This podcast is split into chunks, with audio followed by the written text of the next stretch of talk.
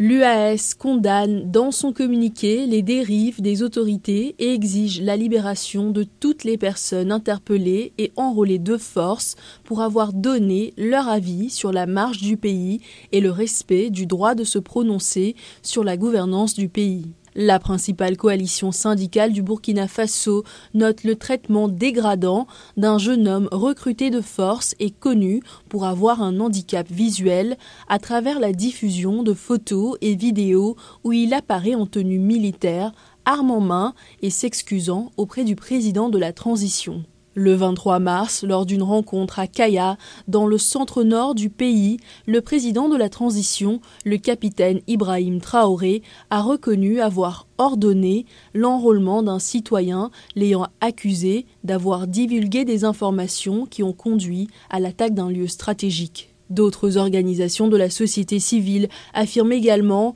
que deux de leurs représentants ont été interpellés et enrôlés comme VDP, volontaires pour la défense de la patrie, supplétifs de l'armée, après avoir critiqué la gestion de la transition lors d'une conférence de presse.